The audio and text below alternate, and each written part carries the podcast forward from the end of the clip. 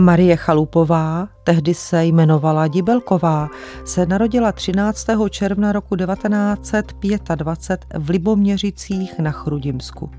Mohla prožít klidný a spokojený život, kdyby se v Československu v únoru 1948 nechopili moci komunisté. Čekala ji léta ve vězení. Její osobní život byl doslova v kotrmelcích. Na fotografiích vidíme tmavovlasou ženu s mírným, jakoby pokorným úsměvem na tváři.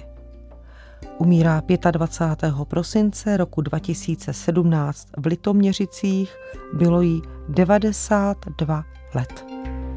Dětství a mládí jsem měla krásné. Rodiče nás milovali a tatínek byl takový správný vesnický sedlák. Vzpomínala Marie později. Narodila se 13. června roku 1925. Co o jejím dětství a její rodině víme? Otázka pro hosta pořadu, historika, docenta Jaroslava Rokoského. Oba rodiče pocházeli ze selského gruntu. Josef Dibelka se přiženil na hospodářství, které mělo 20 hektarů. Marie po obecné a měšťanské škole absolvovala lidovou hospodínskou školu v Chrudimi. V období nacistické okupace pomáhala rodina domácímu odboji. Tatínek si zavolal své tři syny a řekl jim – Doba je zlá, musíme pomáhat těm, kteří to potřebují, ale nebudeme to říkat mamince a sestrám, aby o nás neměli zbytečný strach. Maminka si zavolala své tři dcery a řekla jim, doba je zlá, budeme pomáhat těm, kteří to potřebují, ale nebudeme to říkat tatínkovi a bratrům, aby se o nás nebáli. Jaké bylo pak překvapení, když po válce velitel partizánů děkoval za pomoc nejen Josefu Dibelkovi, ale jeho manželce Aně Dibelkové. A tak by se mohlo zdát, že s koncem druhé světové války bude Marie i celá její rodina prožívat klidné roky mladé ženy. Marie vystudovala dvouletou sociálně právní školu v Praze a nastoupila jako učitelka v mateřské škole v Poděbradech. Únorový převrat roku 1948 znamenal zásadní změny nejen pro život Marie Dibelkové, ale také celé rodiny. Ona sama později k tomu řekla. Tatínek byl nejdříve agrárník, ale po válce už do žádné strany nevstoupil. Válka na nás dolehla krutě jako na všechny. Tatínkovi po 48. všechno vzali a až do své smrti nepobíral ani korunu důchodu a maminka taky ne. Až po tatínkově smrti dostávala 120 korun, takže kdyby se o ně bratr nestaral, tak neměli z čeho žít. Násilná kolektivizace změnila podobu venkova. Komunisté nakonec selskému stavu téměř všechno vzali. Grunty, pole, stroje, zvířata. Odpor hospodářů lámala soustavná politická agitace, spojená s rozličnými represemi. Také Josef Dibelka a po něm jeho syn Josef, který převzal selskou usedlost, byli označeni za kulaky. Odolávali, ale nakonec se rodinné hospodářství stalo součástí jednotného zemědělského družstva. Jsme stále v roce 1948. Marie je 23 let a navštěvuje svou přítelkyni Marie Kriegelsteinovou. To jsi ty, Maruško. Jen pojď dál. Děkuju. Ale koukám, že máš návštěvu. Jen známý. Co nám neseš? Ah, ušila jsem pár košilek pro synovce. Jsem v Praze jen na skok. Mohl by to tvůj manžel vzít sestře? Ale jistě. Na Šumavu jede zítra. Má něco vyřídit? Že je všechny líbám. Krásný košilky. Mohla by se s tím živit. Mě šití vždycky bavilo. Ale živit bych se tím nechtěla. Paní učitelka, to je něco lepšího než švadlenka, viď? no, je. Nebudeme stát v přecíni. Dáš si aspoň kafe, ne? Nechci rušit. Maruško, tyhle dva fešáci by tě mohli zrovna zajímat. Ale ti, prosím tě. Na rovinu, ještě včera byli v Německu. Jsou to kurýři a pracují pro CIC. Jakože agenti. Jo, a potřebují pomoc. Sehnat doklady, předávat zprávy. Tak co? Mám vás představit? Dobře. Snad budu něco platná. Těmi kurýry ve službách CIC, tedy americké spravodajské služby, byli Štěpán Gavenda a Miloš Zemánek, odvážní mladí muži, kterým nechyběla kuráž a Marie slíbila obstarat razítka Zboru národní bezpečnosti nebo okresního národního výboru, komu bylo potřeba, předala zprávu, nebo zprostředkoval seznámení s Gavendou, který převáděl ohrožené osoby na západ. Bylo to pro ní riskantní? Jistě, že státní bezpečnost po kurírech a jejich aktivitách usilovně pátrala, často úspěšně. Pro Marii si přišla 5. srpna 1949 přímo do mateřské školy, odvezli do Bartolomějské ulice v Praze na čtyřku, kde na ní čekali kruté výslechy. Po šesti měsících byla převezena do vazební věznice na Pankráci, kde čekala na státní soud. Proces se skupinou Gavenda a spol trval tři dny v červnu 1950. Figurovalo v něm 17 osob, včetně pěti žen, z toho bylo několik návrhů na trest smrti provazem. Marie nakonec vyvázla v úvozovkách jen z 15 lety těžkého žaláře za velezradu. Z Pankráce, kde pracovala na švadlárně, putovala Marie do věznice v České Lípě. Tak málo stačilo pro to, aby 25-letá mladá žena byla odsouzena k tak těžkému trestu. Dones pár vzkazů či obstarat pár razítek.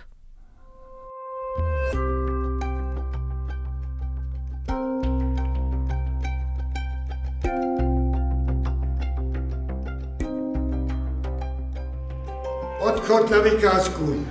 Seřaďte se. Pohyb, pohyb. Odchod. Chalupa, pojď sem. Ano, pane dozorce? Ruku. Prosím. To ti posílá Dibelková. Děkuju, pane dozorce. Pěkná holka. Hm, Poslal jsem jí moták. Hm, na to dej bacha. Hodil jsem jí ho z okna. Hm, to tak dobře házíš. Jsem ho zabalil do sežvejkaného chleba. Jo, udělá se placička, nechá se proschnout a pak se všechno i s motákem zamotá do poličky, že jo? Vy to znáte. Kalupa, ne všichni jsme tady úplně blbí. Ta holka čeká na odpověď, taky něco naškrábej. Opravdu. Tak už mazej, ty Don Juane. Kdo byl onen Don Juan, který v roce 1950 poslal milostný vzkaz ve věznici v České lípě 25-leté Marii?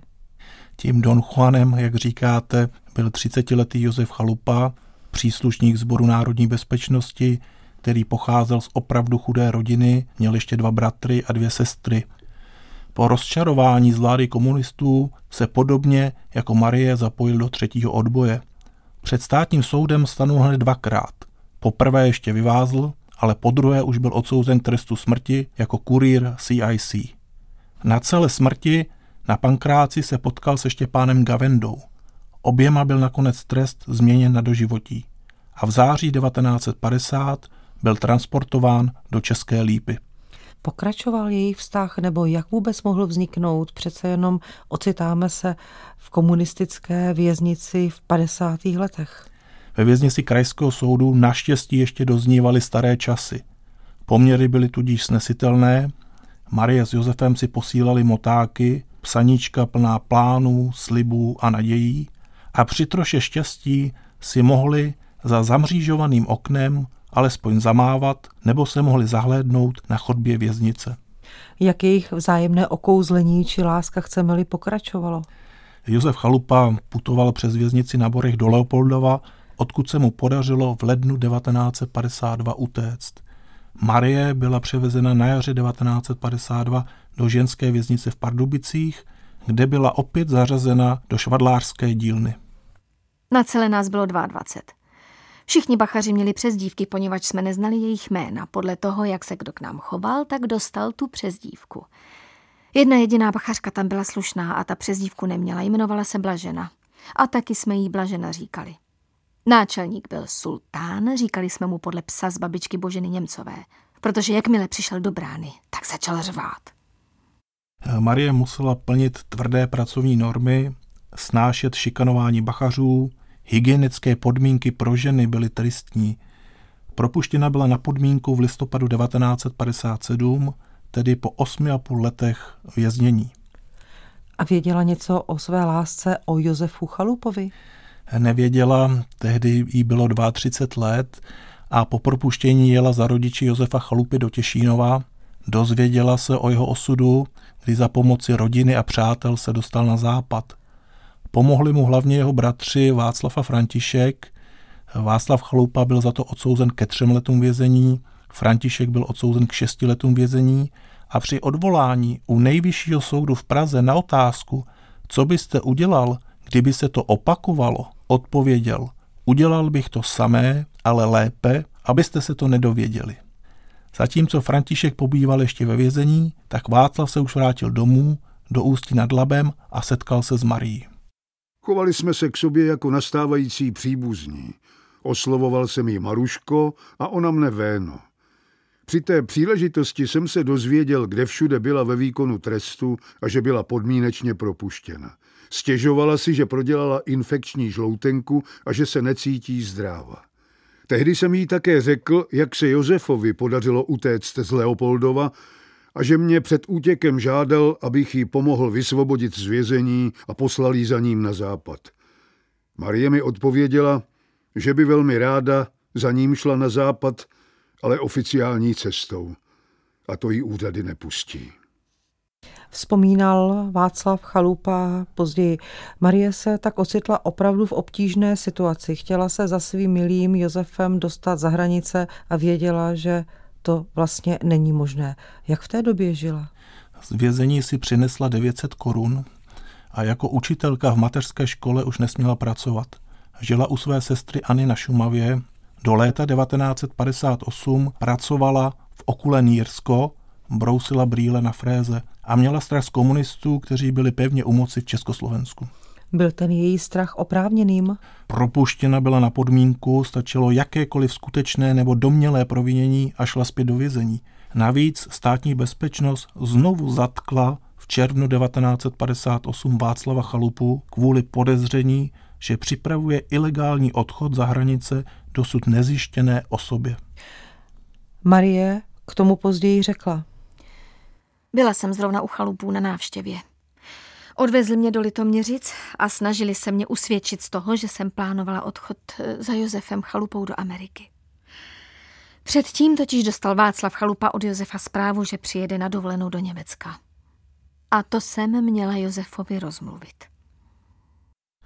Korespondenci z Ameriky měla státní bezpečnost pod kontrolou. Věděli, že Josef Chalupa kvůli Marii přiletěl do západního Německa a že jí má rád nade vše. Hrozilo, že půjde po druhé do vězení, protože chce emigrovat na západ. Ale v tu chvíli se z výkonu trestu vrátil František Chalupa, se kterým se mezi tím rozvedla manželka, na kterého čekalo rovněž předvolání k výslechu. A připomeňme si, že František Chalupa byl další ze sourozenců Chalupových, tedy bratr jak Josefa, tak Václava. Marie má obavy a ještě Předtím, než jde na další výslech na státní bezpečnost, jsme v roce 1958, tak se s ní právě František Chalupa setkává. Marie, byl jsem na výslechu kvůli Václavovi. Vypadá to s tebou bledě. Třeba je to jen taková jejich hra. Skoro celou dobu se ptali jen na tebe. Oni to chtějí na tebe navlíknout a zavřít tě. Ne, do kriminálu už nechci. Víš, při tom výslechu mě napadlo, že bych s nima mohl sehrát nějakou komedii. Prosím tě, proti těm si krátkej. Začal jsem jim tvrdit, že to obvinění z útěku na západ je nesmyslný, protože my dva se brzo budeme brát. Proboha. A když se opravdu vezmeme? Franto, co ti na tohle to mám říct? Marie, vem si mě. Podívej, já už jsem všechno ztratil, rodinu i děcka a když můžu pomoct aspoň tobě, tak... Co by to bylo za manželství? Formální, samozřejmě. Až to okolo tebe utichne, můžem jít zase od sebe. Já nevím. Necháš radši zabásnout? Zajď za rodičema, za sestrou a poraď se s nima. Já počkám. Překvapivá nabídka pro Marii od muže, který měl být jejím švagrem. Jela se tedy s někým poradit? Jak se rozhodla?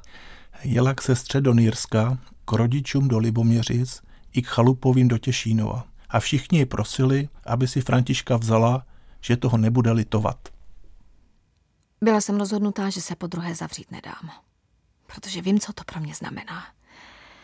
Do kriminálu mě nedostanou za nic na světě.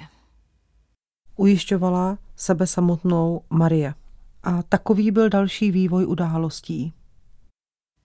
Byla to malá svatba. Byl tam jen můj bratr Vladimír jako svědek. Přijeli jsme na nádraží, tam byl náš známý, který tam měl trafiku. Vždycky, když šel někdo z nás někam vlakem, tak jsme se u něho stavovali. Říkala jsem mu, pane Makeš, půjdete mi za svědka na svatbu? To víš, že jo, odpověděl. A kdy? Dneska. Z Marie Dibelkové se stala Marie Chalupová. Dala se za muže, který měl být původně jejím švakrem. Skončili tím její potíže s komunisty? Neskončili. Státní bezpečnost měla o svatbě pochybnosti. Když jim František Chalupa sdělil, ať Marii nechají být, že si ji bere za manželku, tak se ho zeptali. A to chcete, aby váš bratr přijel z Ameriky a uřízl vám hlavu? František odvětil, když bude myslet, že je to správný, tak ať přijde a uřízne mi ji. Byl soud. U něho Marie sdělila, že obvinění je nesmyslné, že se provdala za Františka Chalupu. Advokát pak řekl Marii, aby poděkovala Františkovi, že si ji vzal, protože jinak by od soudu domů neodešla. Václav Chalupa byl však odsouzen k sedmi letům vězení. Těžko říci, co museli prožívat rodiče Chalupovi, když jejich tři syny provázeli takto hrozné události v důsledku komunistického totalitního státu. Zač byl vůbec Václav odsouzen? Opět za pomoc bratrovi a potom za určité v úvozovkách machinace. No a co Marie s Františkem? Na Silvestra 1958 řekl František Marii, že situace se už uklidnila, takže mohou jít od sebe. Byla si Marie tehdy vědomá, že František se s ní oženil proto, aby ji zachránil? Byla si toho vědomá a už spolu zůstali.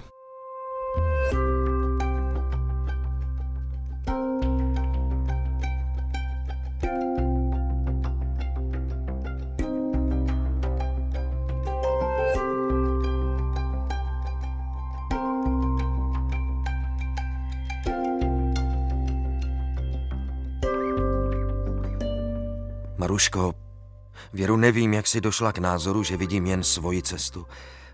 Věř, že si dnes sám sobě vyčítám, že jsem ve 52. odešel. A Bůh je mi svědkem, že jsem tehdy nešel proto, abych jen ten můj holý život zachránil a svobody nabil. Že jsem dnes zde, to je věcí osudu.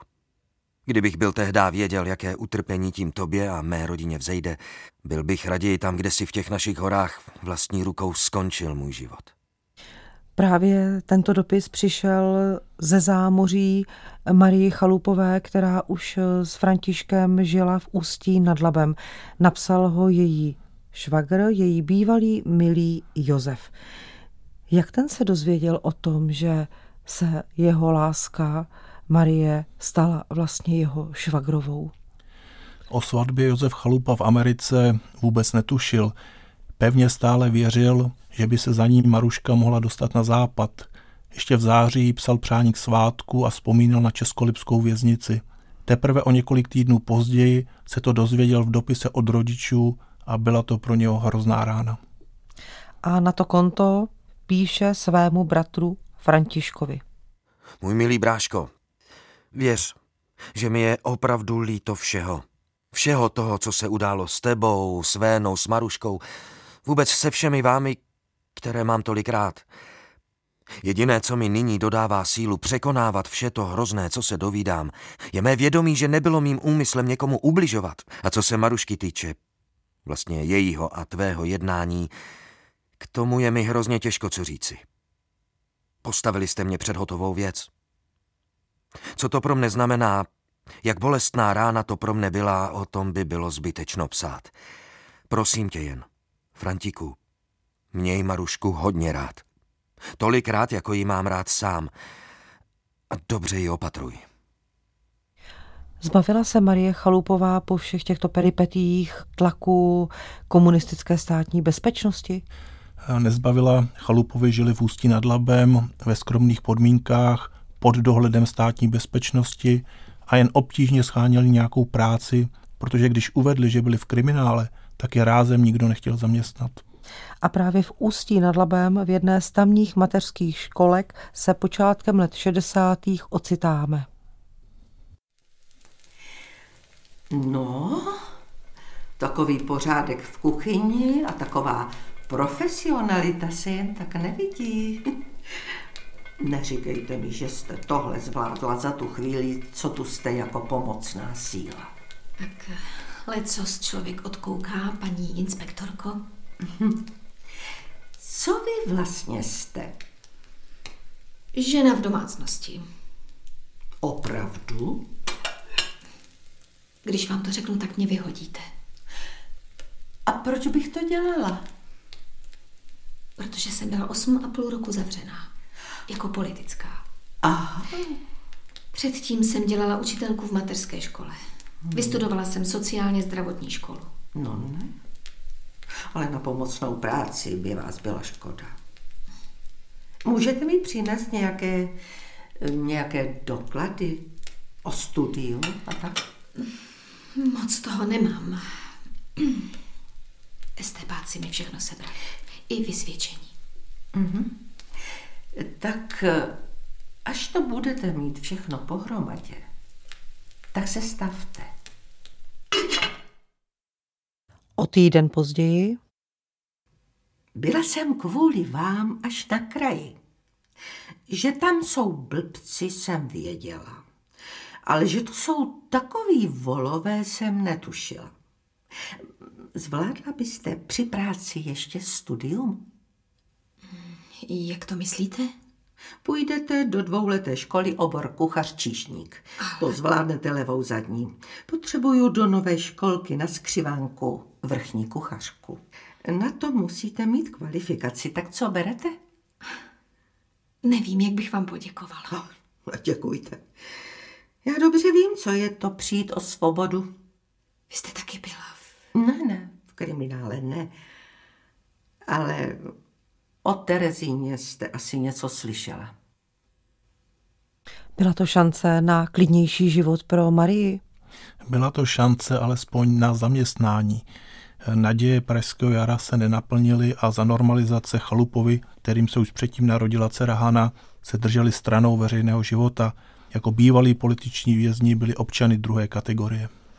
A co Josef Chalupa ve Spojených státech amerických? Josef Chalupa žil v Americe, získal dobrou práci a slušně vydělával. Později se oženil s Ernou Klausovou, která pocházela ze západního Německa, ale na psacím stole měl pořád fotografii Marušky. Žil v Americe, ale srdcem zůstal v Čechách. A později na sklonku svého života řekl své neteři, tedy Maríně dceři, tato slova. Co jsem od života chtěl, byly dvě věci. Marušku a dítě. Ani jedno mi pámbu nedopřál. Marie Chalupová umírá 25. prosince roku 2017 v Litoměřicích a ve svých 92 letech. Proč ji můžeme zařadit mezi osudové ženy? Otázka pro hosta pořadu historika docenta Jaroslava Rokoského. Osudovou ženou se stala pro dva bratry, Josefa a Františka Chalupovi. Do jednoho se zamilovala ve vězení a druhého si vzala, aby nemusela znovu do vězení nastoupit. Nikdy jsem toho nelitovala, říkala. Ale kdo ví?